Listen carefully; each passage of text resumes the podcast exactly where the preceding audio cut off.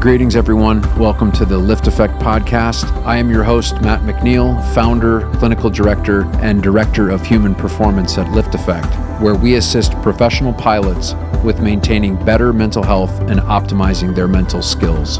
The goal of this podcast is simple to help pilots and other high liability professionals and disciplines come out of the shadows to discover how we can live better lives personally and professionally.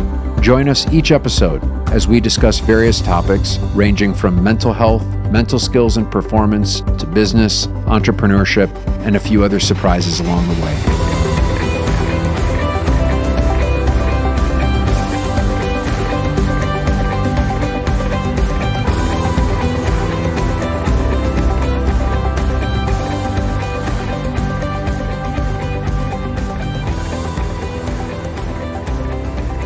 Welcome, ladies and gentlemen, to another episode of the Lift Fed Lick. and if you put this in, I'm going to kill you. Welcome, ladies and gentlemen, to another episode of the LiftAffect podcast. I'm your host, Karl Keller, along with the main man, Matt McNeil, as always. It's a mouthful, isn't it? Yeah, sometimes. It's like, this is our July, uh, post July 4th podcast. How was your uh, how was your fourth? Well, they canceled the fireworks here because the weather.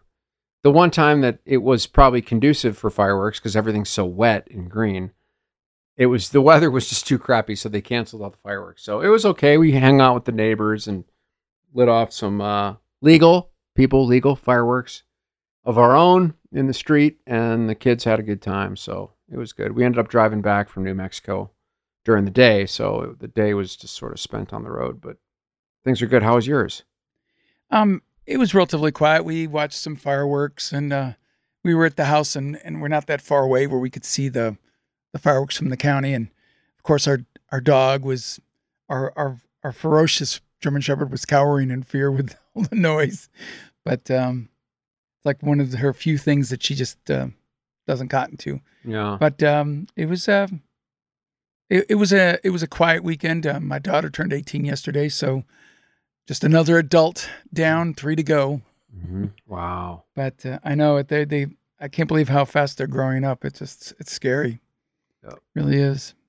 Yeah. Yeah. You've got a few years to go before your first one. Yes, I do. I do. Absolutely. But it'll come. Let me tell you. It will come. I can't believe she's already seven, man. I'm like, I know. I just like, and I get these little little memories show up on your phone. You know, the the, the fo- I think it's the photo app or something pushes it, and it's like, oh my gosh, that was just like a couple years ago. And now she's like, you know, like a person, like a little person. like, at seven, she becomes a person. Before she's, that, she's got yeah, her own idea. Well, she's had her own idea yeah. since she was came oh out. Oh my but, god! You know, my six-year-old thinks he, you know, yeah. it's like, Dad, you really don't know what's going on. No, so. no, don't know anything. Yeah, nope. I'm like, my daughter never fails to remind me that I'm just so out of the loop. Jurassic. And I'm like, I'm like, oh god, what's it gonna be like in high school? You know, you know, maybe I'll go back to fly the line when she's in high school. I don't know. I feel like a dinosaur. You know, I'm just thank God they aren't burning me for dinosaurs. Yeah, you know, know, like the old oil thing. Yeah. But hey, um, you know what? Uh, I think we're gonna finish up a series today. Okay. A three-parter, right? Yep. You know, boy, I don't think our listener really knew what they were getting themselves into mm-hmm. when they asked our question on science. You know, no. It's uh, we're.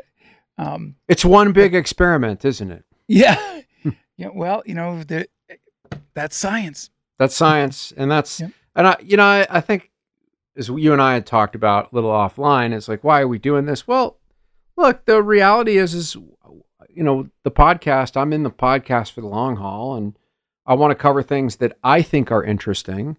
And I think that my, I think some listeners will think is interesting as well. And, maybe you don't you won't find it very interesting and you can skip that those episodes you know or just just you know listen to what you want out of it. You don't have to you don't have to love every second of it. But i i, I think part of this is scratching our own itch and um i don't think that we're that different from a lot of other people. So that's kind of why we're we're delving into some of this stuff. When we uh, kind of answer the questions, we don't have any preconceived notion of where it's going to go.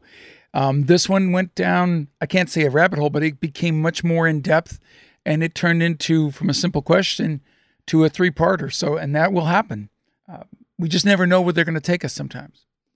But um, I know you were talking. Uh, the the highlights I think were you you know you were talking about bias and you wanted to address a few more things there, mm-hmm. and um, I'm going to kind of let you start with there. You you had a few things you wanted to clean up and finish up on the on bias from last week, so yeah. I'm going to kind of lob it to you and let you so finish to, that up. Yeah, like to apply maybe bias to when we're looking at studies, which was the whole origin of this conversation, was how do you know what's good science versus bad science?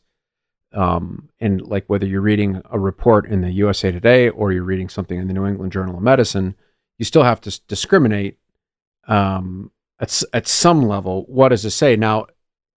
If a if there's something featured in a journal like the New England Journal of Medicine, you can assume that there's some level of rigor with a study being accepted into the journal, which is what the peer review process is.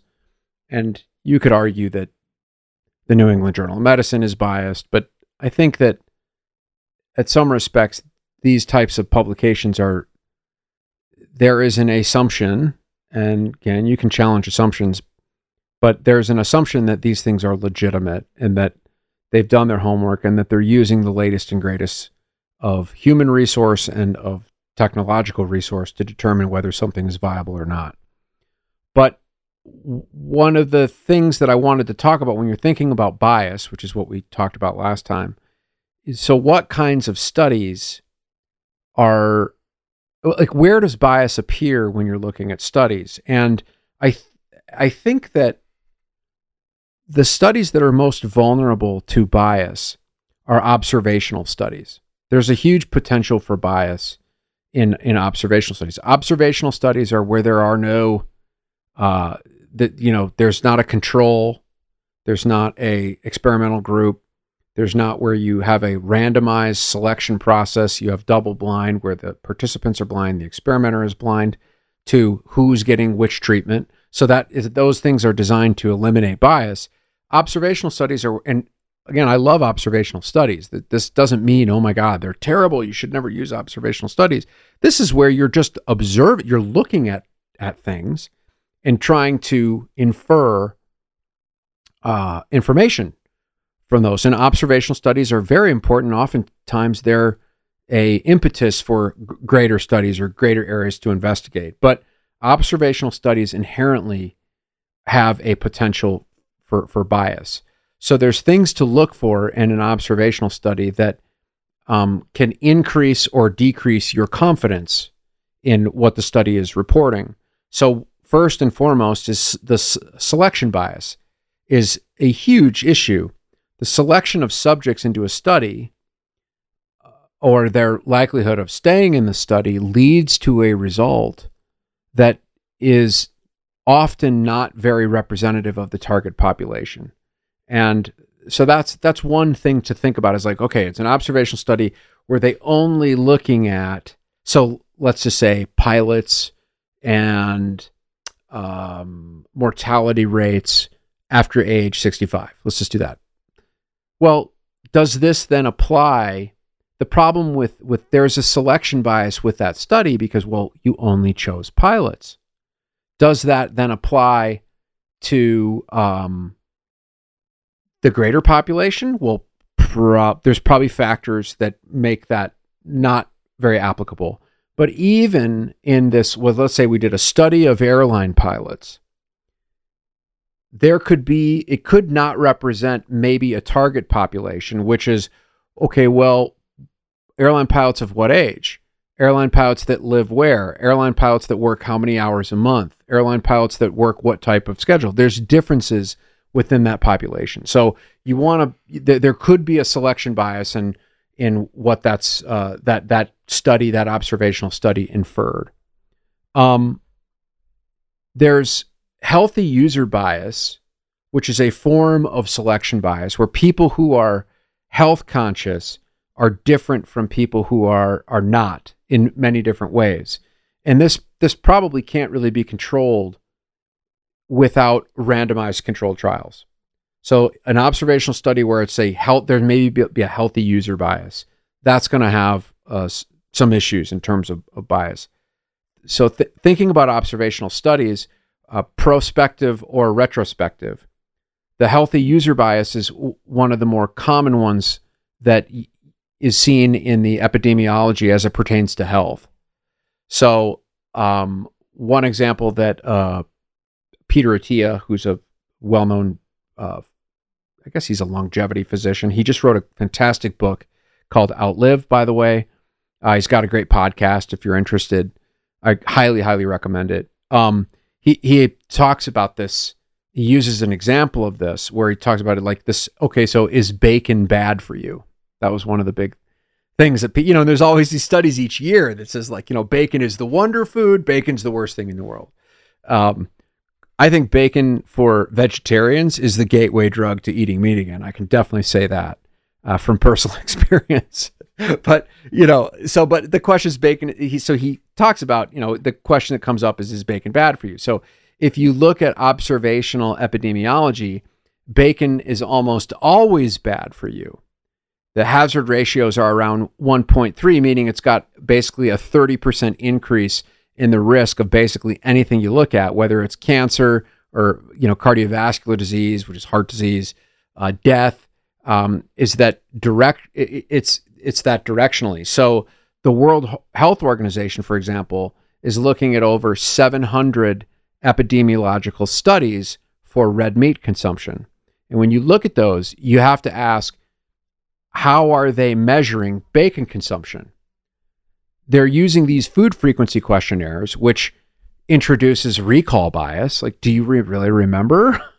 you know, people don't remember very well. And we've talked about that in V1. And it's like our ability to recollect is, is abysmal. I mean, it's, it's terrible. Um, but if you look at the bacon data or the red meat data on the surface, of course, you would be concerned if you looked at this. And the problem with these studies is that you can't ever um, no matter how much you try to statistically reconcile it, you can't strip out the fact that people make choices not in isolation. Um, so, is there any difference between a person who makes a lifelong decision to eat meat and a person who doesn't? Well, of course there is. It's going to come down to many things that go beyond just their diet including things that can't be controlled for, like lifestyle choices and how much they exercise and how do they take vitamins or not, these kinds of things. So uh, you can control for some of these things. Like one thing Peter always talks about is like like smoking. A person who who doesn't eat meat is far less likely to smoke than a person who does. That we that's there's lots of studies that show that. Also, a person who doesn't eat meat is probably far more likely to exercise or pay attention to things like their sleep habits or just be more compliant with their medication it does. People who don't eat meat are basically a proxy for someone who is very is quite concerned about health consciousness. That's a big driver for people that choose to not eat meat. Is they're like, well, it's for yes, there's the ethical crowd, but it's also people like, you know what, it's it's for health reasons why I don't eat meat. Maybe there's family history of heart disease or uh, uh, bowel disease or something like that. So the the point is is that you've got that is going to create some bias in the data. It's like you're you're kind of comparing apples to oranges possibly, not apples to apples. So that's that's another another thing. Oh, I I, I think I must be eating too much meat because obviously I don't have a good memory at times. Um, you know, I, I was just I was just thinking, you know, I don't have very many jobs as a host, but one of them is to set set the stage of what's going on. And and I'm going to step back for just a second and say, this is the third episode, and the whole we I didn't even bring up for those that didn't listen to the first mm. two. What was the whole question?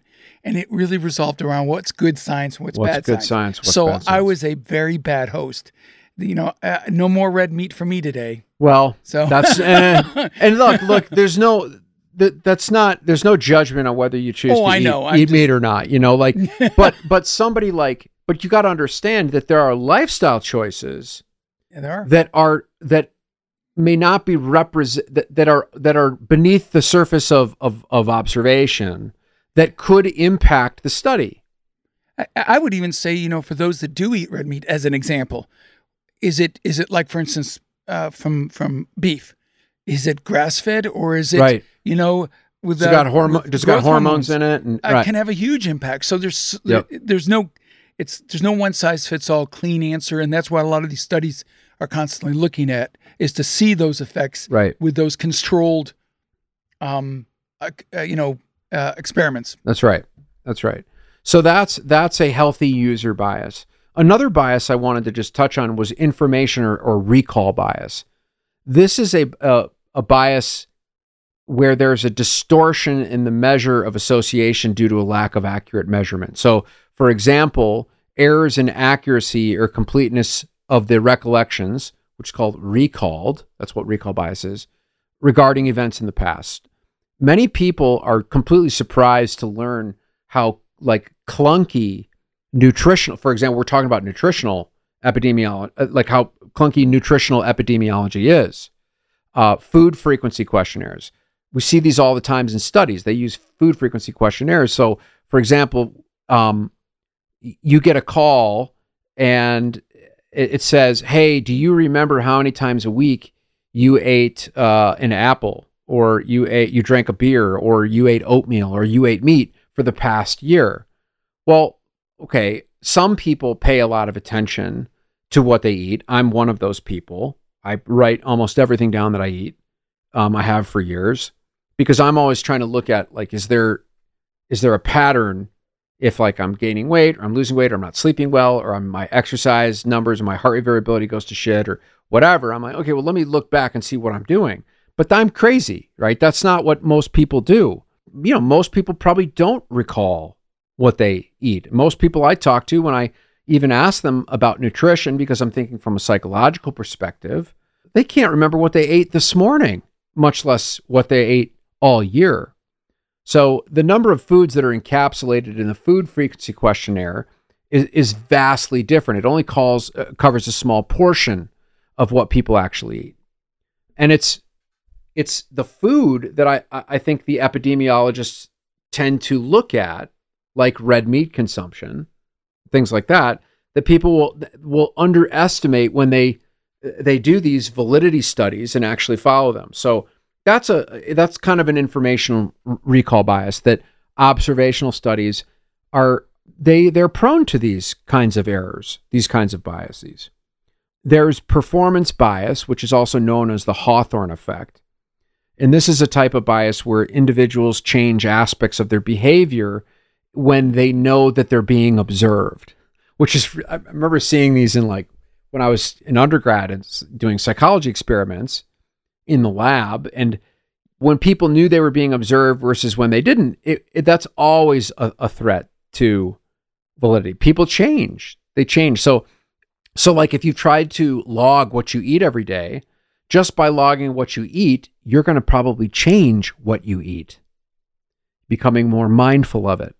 So, that Hawthorne effect, knowing that you're in a study, knowing that you're being observed, knowing that these the data is going to be collected, does that then change the normal behavior? Well, we know that it it can.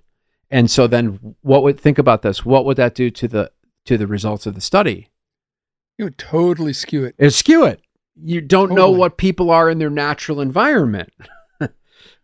so, Yeah. um, I mean, it's the same uh, like expectation bias. If they if they are anticipating what they think the direction of the of this experiment or trial is, they may steer it because they think that's what they're looking for. Yeah. As an example, that's just another thing where they're in they're introducing something that's not of their normal daily or their normal pattern yeah, because they they think this is what you're looking for. right. And I think a lot of this comes down to, uh, and look, you can use this Hawthorne effect to your advantage. So I'm a firm believer that the people that you surround yourself with the most are going to have a huge influence in how you act and behave. So, like when you go to dinner with a bunch of people that are ultra endurance athletes or people that are interested in longevity and they, they take care of themselves, right? Are you going to be more likely to order, you know, the ice cream sundae for dessert and grab the big bread basket that comes out that when nobody else is eating it? The social pressure on that is you're probably going to be like, ooh, I, I kind of want to rise to the occasion here. I don't want to, I better, I better try to eat a little healthy too here. Whereas if you go out to eat with people that are morbidly obese and everybody smokes cigarettes and drinks a six pack of beer every night, are you going to be more like, yeah, let me order a salad? No, you're going to be like, yeah, give me the give me the burger with the, the you know the double burger with the fries and the the, the milkshake and the whole the whole thing on top of it. So this is a um the Hawthorne effect is a we could do a whole series on Hawthorne effect and how it, where it plays out and how you can actually if you understand it you can use this to to your advantage. What I mean what's your take on that, Karl? What do you, what do you think? Oh, I you know, we've always talked about to look at you know as far as who you surround yourself with in large effect will impact wh- where what you do uh your could be your financial status like you say your health um even your emotional state if you're around people that are very stable versus people that are very um unstable i'll just say it that way mm-hmm.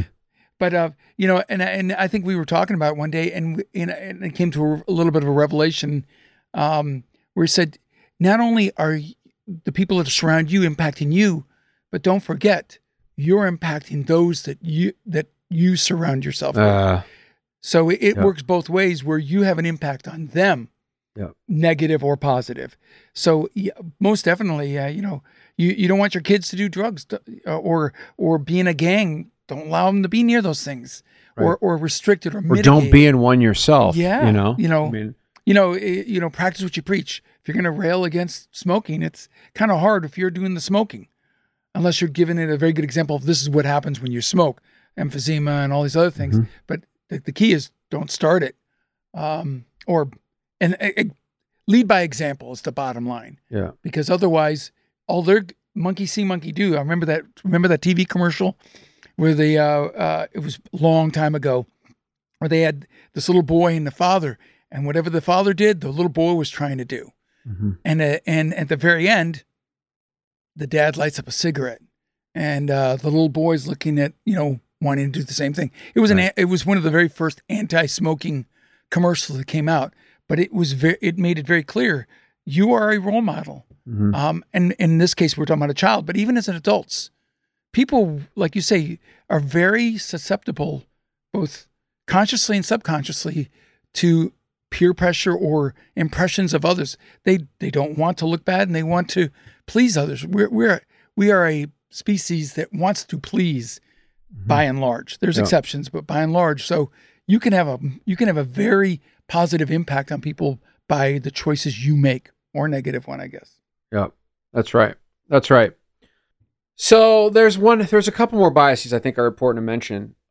There's bias due to primary and sec- uh, and secondary outcomes. So the idea of differentiating primary from secondary outcomes are the findings based on the primary outcome. And so there's you know there's some debate about whether you can only have one primary outcome or whether you can have co-primary outcomes. But the primary outcomes are basically the outcomes for which the study is designed around and it's powered against. I believe, and I'm not a statistician, but I think that studies are really only useful if they have a primary outcome. You can have happy mistakes that you can create new studies out of, but a study really has one. Uh, when you're talking about in, in you know HO H1, I think there's only one primary outcome, um, and so but there's lots of secondary outcomes that that that happen when you're doing studies, and they're they're often exploratory. So it's really important that that when like studies are pre are being pre-registered, they they state what the primary outcome is and what the secondary outcomes are. And what is a co-primary? I mean, if it wouldn't anything beyond the primary be a secondary? I think it would be. Anything beyond the primary would be secondary. And so when a study fails to meet its primary outcome, uh, that would be deemed a null study, even if it meets secondary outcomes. So it's important to pay attention to the subtlety of that. And a good journal with a pre registered study is going to make that very, very clear. It's going to make that abundantly clear. So it's important to understand that because it, it, it gets to this next, this next problem, which is the kind of multiple hypothesis testing problem. And so research should be hypothesis seeking or hypothesis testing, but it, it can only be hypothesis generating. And so you, you can use statistical tools to break things up and slice it and dice it and look at data in multiple ways, which is where statistics is like a beautiful language. It's kind of amazing. Uh, you can take many looks at data to see if you actually find something significant there. Um, I mean, think about like the implications that that has had in safety. Huge implications of safety. They they can tell you. I mean, this is kind of the beauty of engineering and science and statistics is they can tell you with hundred percent certainty exactly when it's going to fail, when something is going to break, when something's going to implode, when when things are going to start to fall apart. They know that's why there's life cycles to airframes. I mean, they they know exactly how many times you can pressurize and unpressurize a cabin before there's negative repercussions or negative consequences to that. So, um, you can you can take many looks at data to see if you actually find something significant there. And you got to be careful because the more you look, the more times you look at something, the more likely you are to find something that is indeed positive. And so in medicine, and I've been a victim of this, um, there's a very dangerous uh, risk of of, and this is why I just get so angry with the FAA that they put pilots through the ringer on a lot of this stuff. There's a there is a risk of every time you do imaging, every time you do a study, is there's something called incidental findings. Incidental findings are where, oh well, we were looking for this, but we saw this. So now we've got to go on a a a you know exploratory path to figuring out what that is. And that can lead to unnecessary procedures. It can lead to people getting hurt and even getting and even losing their lives due to incidental incidental findings. And often incidental findings lead to nothing. They go through all this testing and all this diagnosis and they go, that's that's nothing. You know. Or at the very least could end up prolonging their um, you know the time that it takes to regain their their medical oh huge license. Yeah, yes, so, huge. And like, you know, the FAA is saying, you know, making people go through, you know, cardiac uh, nuclear stress tests every year when they're getting a massive dose of radiation. Uh, you know, just like that's just, and you talk to cardiologists, they're like, that's just stupid. That just doesn't even, that doesn't even register why you would do that on a yearly basis. You'd put somebody through that on a yearly basis. And then, oh, when you do the study, now guess what? Well, it looks like there's a little thing here. And then the FA goes berserk. Oh, now we've got to do a cath study. Now we got to go up and do a catheter catheterization, and you know, it's just you got to be. The point is, you got to be careful. You got to be careful because the more you look, the more you are going to find things. So here's a great example that that again, my my my mentor Peter Attia, uh, what he talks about is flipping a coin. So you can flip a coin once. What's your chance of getting heads of getting heads if you flip a coin once? 50 50. 50 50. And if you get two chances to flip the coin, the probability that you're going to get heads is now 75%. If you get three chances, you're up to 87 point, uh, 87.5% chance that you're going to get at least one head. 10 times, you're basically at 100% likely that you're going to get heads. So if you're allowed to uh, 10 looks, you've got to correct for that. And so there's something in statistics called a, a Bonferroni correction factor that does force you to do that. It, it forces you to divide the p value by the n, where n is the number of times you've taken a look at the data uh, that, that you're looking at. And therefore, it raises the bar for what is considered statistically significant, which is what p values are. Let me do one more. Do you have, do, me, I thought, yeah. I, I just, the, you know, the fewer you do though, isn't it also it's less a potential likelihood? Very much. Where, yep. Because now could it have been just random? Yes. And the next nine times you do it, you're going to find out you happen to get the one outlier that that makes it look like it's correct, but it really wasn't. It was the anomaly. So there's there's got to be a like you, I think a happy balance, a medium. Yes. Where you is there yes. is there a well, kind of a there is historical well, and it depends on the study and it depends on what you're measuring. It depends on how many, what's the n number.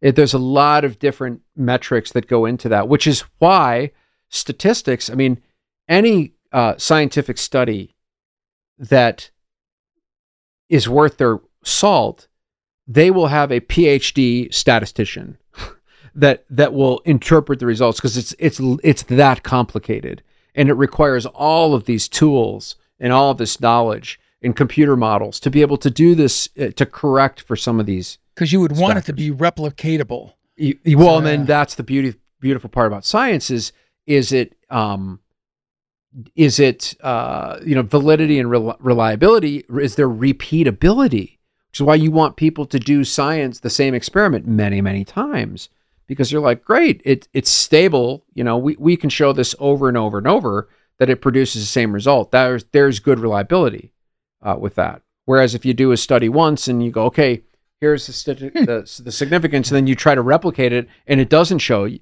and you're like oh no no forget just just pay attention to the first one you know? I mean which is drug companies which is like I, mean it's crazy what they get away with. or they do and they do them until they get the, the they'll the keep doing it until they get the answer and they go see it's publishable we got it. Um, which is just like it, it just kind of blows my mind to me um, that's bad science. I think it's bad science. I think it's reckless but somebody's making money.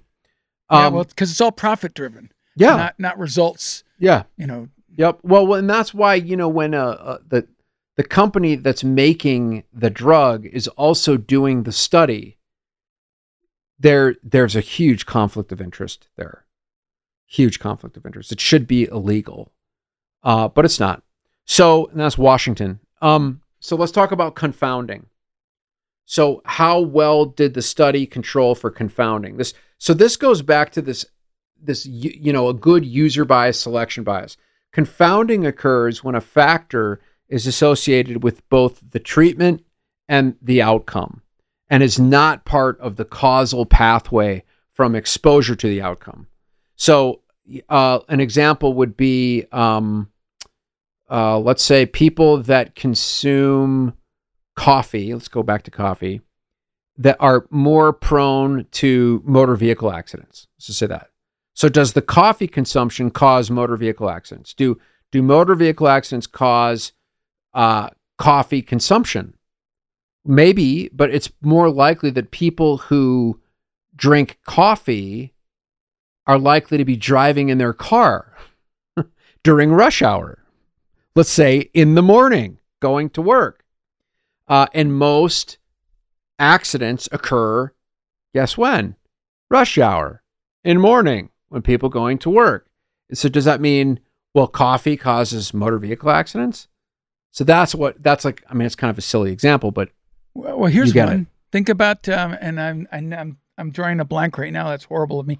I think it was I think it was American. It might have been Eastern, mm. where they were in down in Florida in the Everglades. Eastern and Eastern. They had the blinking light, yep. you know, and and that in itself did not create a danger, but they were so focused on that that they weren't watching what the uh, you know the, the autopilot was off, and that they ended up crashing. They, they that was not a that was that didn't that in itself didn't create the unsafe environment. Right. It's it not the light. Yeah, the light yep. was a, yeah, and which by the way, the light was fine. It was just burned out.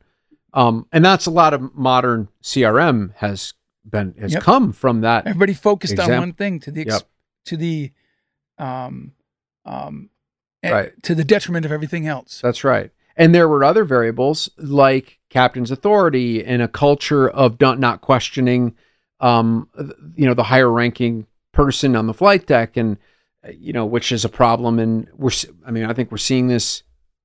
It's it's circling back around because the experience levels are less, and people are less likely to question uh, the, the the captain because they don't feel like they have the right to be questioning them, or they don't even have the experience to know to question them.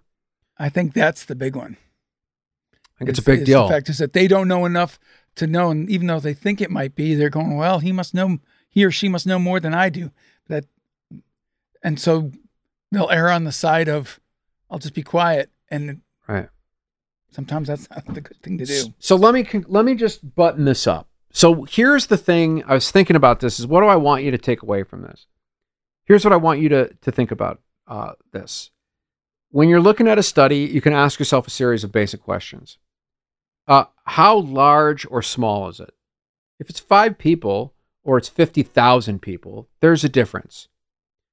Is it randomized? Is it a randomized experiment? Meaning, are the, the, the, the participants randomly selected or not. That makes a difference. Is there a control group even? What's the kind of control? Is it is it placebo? Is it crossover? How how appropriate is the control or the the, the crossover groups? Is it blinded? Is it single blinded, meaning just the participants are blinded to whether they're they're getting the you know the treatment or not? Is are the experimenters blinded? They don't know who got the treatment and who didn't. That makes a difference. Um, how long or short is the study? I mean, people they talk about diet studies, which I understand studies are really expensive to conduct. They're not. There's funding that's involved, and you can't do a study for for 50 years. You know, when they're they're doing like uh, you know cold exposure studies, and they observe people for two weeks versus three months, I think that makes a difference in terms of how you interpret the results.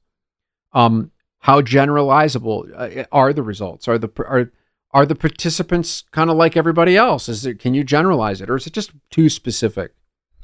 Single site or multi site? Um, how big is the association or effect? Is it clinically meaningful? Are there adverse events? Who funded the trial?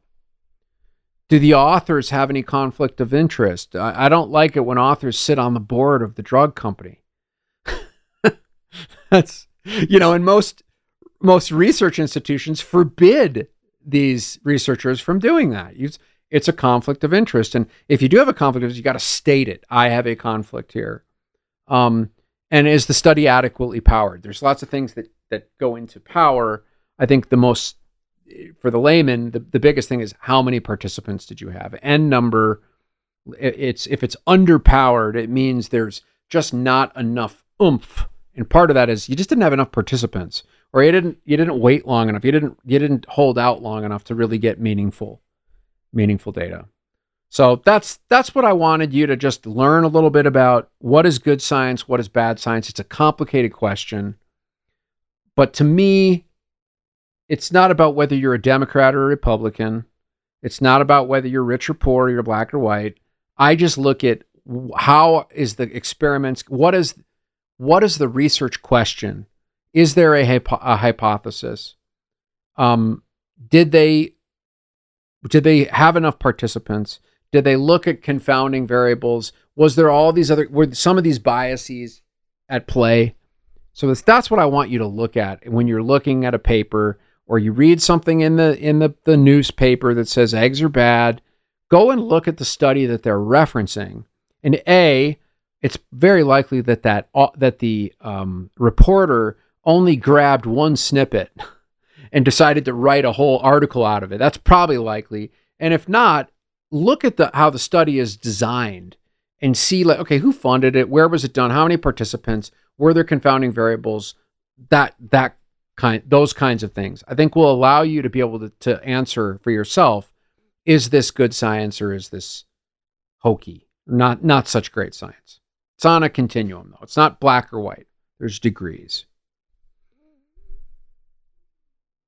And that is part three of three Done. Yeah. Done. Done. Stick a stick a fork in stick it. Stick a fork in that bad boy. People are going to be like, you. "What in the hell did What? you guys just talk about?" I yeah, no kidding. It's like, oh my god. The Yeah. guy going, oh, uh, okay, I better not ask about voodoo now. yeah, probably not. Probably not. Yeah. yeah. You know, um, I thought I would ask a question about Okay. something that that uh, is obviously very near and dear to your heart, and just kind of it's a little bit of a semi plug, but it's also just kind of how is the V1 project going? You now have two cohorts going, and um, very different dynamics. I think is what you were saying from one who's done stuff, and how are you feeling about it? I f- oh, uh, super excited about it. I think we finally had a the first all cohorts meeting where we brought a couple of the cohorts together, and I thought that was really interesting. One of the things that um, we've decided, and we haven't even uh, written about it or put it on the website or anything, but one of the things that we used to offer was the mental skills for value based living course, which was a 10 week course that pilots could take through at LiftAffect, where we teach them psychological flexibility skills, some mental uh, uh, mental management skill building, and we do a lot of values work. How to how do you live according to your values, not just your goals, and how do you create psychological flexibility around that? And it's a really you've taken the class. Um, I think it's a really powerful course that you can apply to not just your professional life, but your life in general. I think it, it teaches some really good skills and it was very good. Matter of fact, I, I want to retake it just Yeah. because it, there's it's one of those things where there's so much there that you almost have to go back and go. Yep. There's so, multiple tools in each of those areas that we talked about, and you know sometimes you only get to try one of them at a time, Yep. and you need to go back and go. Okay, is there is there? Let me see if another one gives me a better result. There's just so much there. It was it was it was almost. Uh, I can't say overwhelming, but there was just an awful there's a lot of there. It scratches the surface, and Yep. it's it's you know, repetition is the mother of mastery. As pilots, we all know that. Um, and so, but one of the problem, and look, the reason I even created the course in the first place and offered it was part it was so that I could continue to work on it. I mean, there's it keeps my head in that game on a consistent. And I've caught I've taught that course many many times, and I I get something out of it every time. Something changes. Some there's a level of depth that that increases as I do it. So, but one of the problems that we've run into is that the bandwidth issue. We just don't have the time to do it. Uh, and we haven't been running classes late, lately because V1 has just been really taking up a lot of time, and we're really investing in in that. I'm the the class will be offered again at some point, uh, but we don't know when. And lots of people have contacted LiftAffect saying, "When can I take the class?" And I hate to say, like, I you know, I don't know. I'm not sure yet. It's hard to coordinate all that. When we brought the two cohorts together, what was kind of interesting is all of the first cohort has taken that course. That was a prerequisite uh, just to for that initial alpha cohort. Um, and I don't mean alpha like alpha dog. It's just alpha bravo charlie. That's how we name the cohorts. But the alpha cohort, everybody's had mental skills. Bravo cohort, which is the one that that just started a month or two ago, um, not that wasn't a requirement. And some a few people have been in the mental skills class, many haven't. And when we brought the two cohorts together, it became very clear that there was a, a delineation and a difference between those that had had the class and those that hadn't because it was coming up in the conversation it was coming up in just some of the ways that we were approaching what we were talking about. And the feedback i generally got from the bravo cohort was shit i really want that i want that course. I want that information. So we got some feedback from the alpha group. They kind of weighed in on it. We had some discussions around it. We workshopped it. And one thing we decided was we are going to, that is now the mental skills is that course is going to be taught in V1 upon initial arrival for every cohort that goes in there. So, and they're excited about it. And I think every, I think there's just, it's a good value and that's kind of a new development. So that's really, that's kind of my takeaway of where V1 is at right now. We're recruiting for the Charlie cohort. So if anybody wants to, uh, participate. There's still some slots left in that. That will probably start maybe late summer. I think uh, we'll fill it certainly before then. But uh, just in terms of scheduling, we'll get that started. But the mental skills is now going to be put in there. And if you're interested in the mental skills class, I strongly suggest you take you you sign up for V1 because the first basically four months are going to be that ex- nearly exact class is just now baked right into the curriculum. I agree. It's it's definitely something that will help you because otherwise you're kind of learning as you go and you're not going to get the full um, impact of what V1 has to offer because it references a lot and it leans on that. So um, in our case, it was it was a prerequisite because when V1 started, it leaned on all those things. So it this here in this case, you're going to kind of say you're getting a two for one. Yep. You're going to actually get both of them together all at once. Um, and it'll just, you, they'll be seamless. You'll walk right from one, um, even though it's all called V1, you'll basically walk from the, the mental skills right into the, to the, into What- the what we're regular the V1. curriculum. Yeah, yeah. What's your so? Uh, but what's your experience? You're in the alpha cohort, Karl. How how has it been? What's your kind of observations uh, from from being in it for I guess we're at five months now. I think right. Been doing it for about five months. I'm watching the group grow. Um, I think there's there's a comfort level of, mm. and it's amazing to watch and listen to people start using those tools and referencing those yeah. tools. There are just so many tools, and like I said, it's it's almost like you got to go back and and um, revisit it. Literally, you go back and watch uh, the web, uh, all the, the, the the recorded webinars because that's mm-hmm. part of what you get. You you're able to, to look back at your previous times, and you can actually find things that uh, you go, "Wow, I didn't get that the first time," or mm-hmm. you know what, I'm going to try that. And that's why I say the same with the mental skills. Same thing in V1. There's so many tools, and all this is to be able to uh, become the best version of yourself. Yep. And we'll say it that way. Um, it's to help you and to be better around others. What do you, you know? Feel, your job how do you feel about fix the, others, yeah. but to fix your to help yourself. How's better. the community aspect?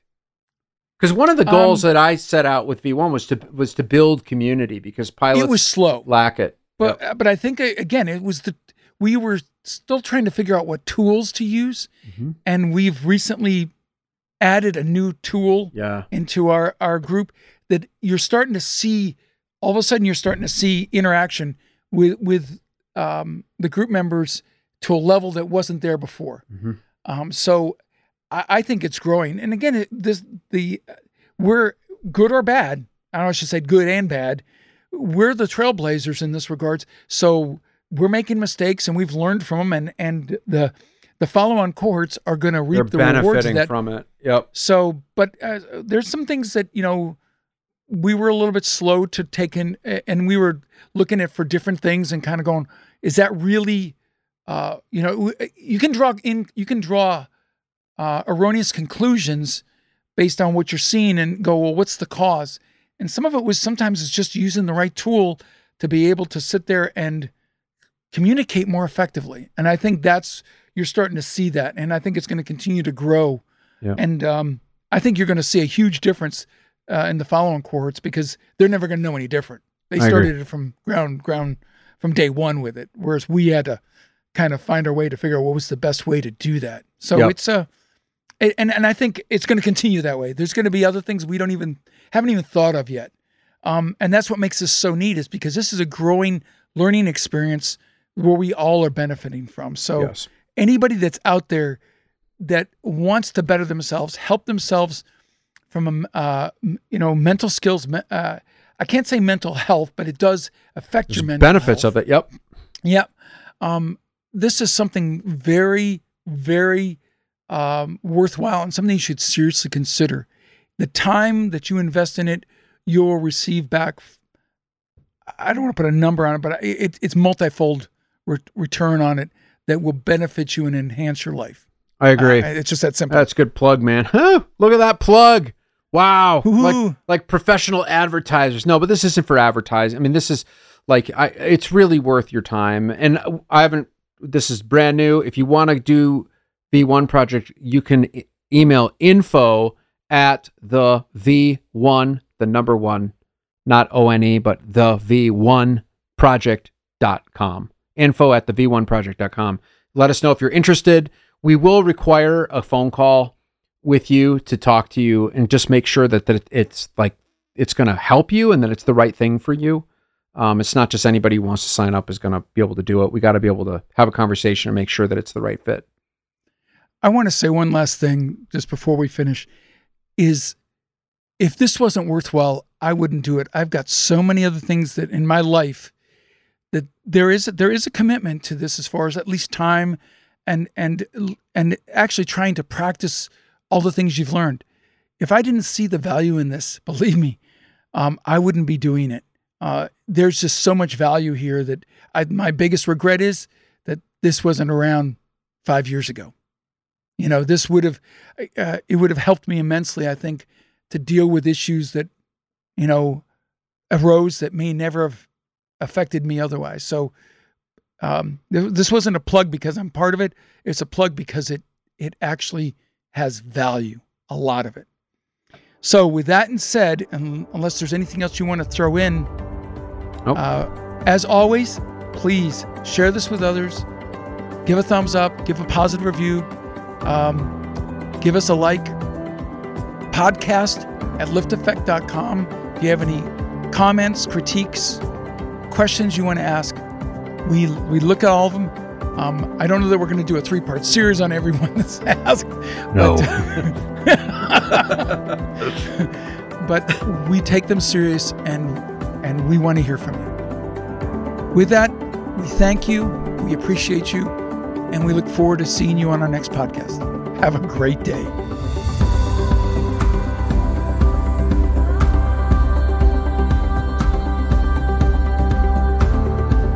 Thank you for listening to this week's episode of the LiftAffect Podcast. If you want to dive deeper into this episode and every episode, go to our website, liftaffect.com forward slash podcast. If you're enjoying the show, we would love it if you'd follow us on Spotify and rate, review, and subscribe on Apple Podcasts. We really appreciate your support. You can find me on Facebook, Instagram, and LinkedIn, all with the ID Matthew McNeil. This show is brought to you by LiftAffect, a clinical mental health and consulting company that assists air carriers, corporate flight departments, pilot unions, and commercial pilots by providing comprehensive psychotherapy and mental skills coaching services to pilots with mental health and mental performance related issues. Visit liftaffect.com, that's L I F T A F F E C T.com, to book your free consultation. And finally, this podcast is for general informational purposes only. It does not constitute the practice of counseling, psychotherapy, medicine, or any other healthcare service, including the giving of medical advice. No therapeutic or provider patient relationship is formed. The use of this information and any materials linked to this podcast is at the user's own risk. The content of this podcast is not intended to be a substitute for professional psychological advice, diagnosis, or treatment. Users should not disregard or delay in obtaining advice for any psychological or medical condition they have, and they should seek the assistance of their healthcare professionals for any such conditions. Thanks for tuning in, and we'll see you next time on the LiftAffect podcast.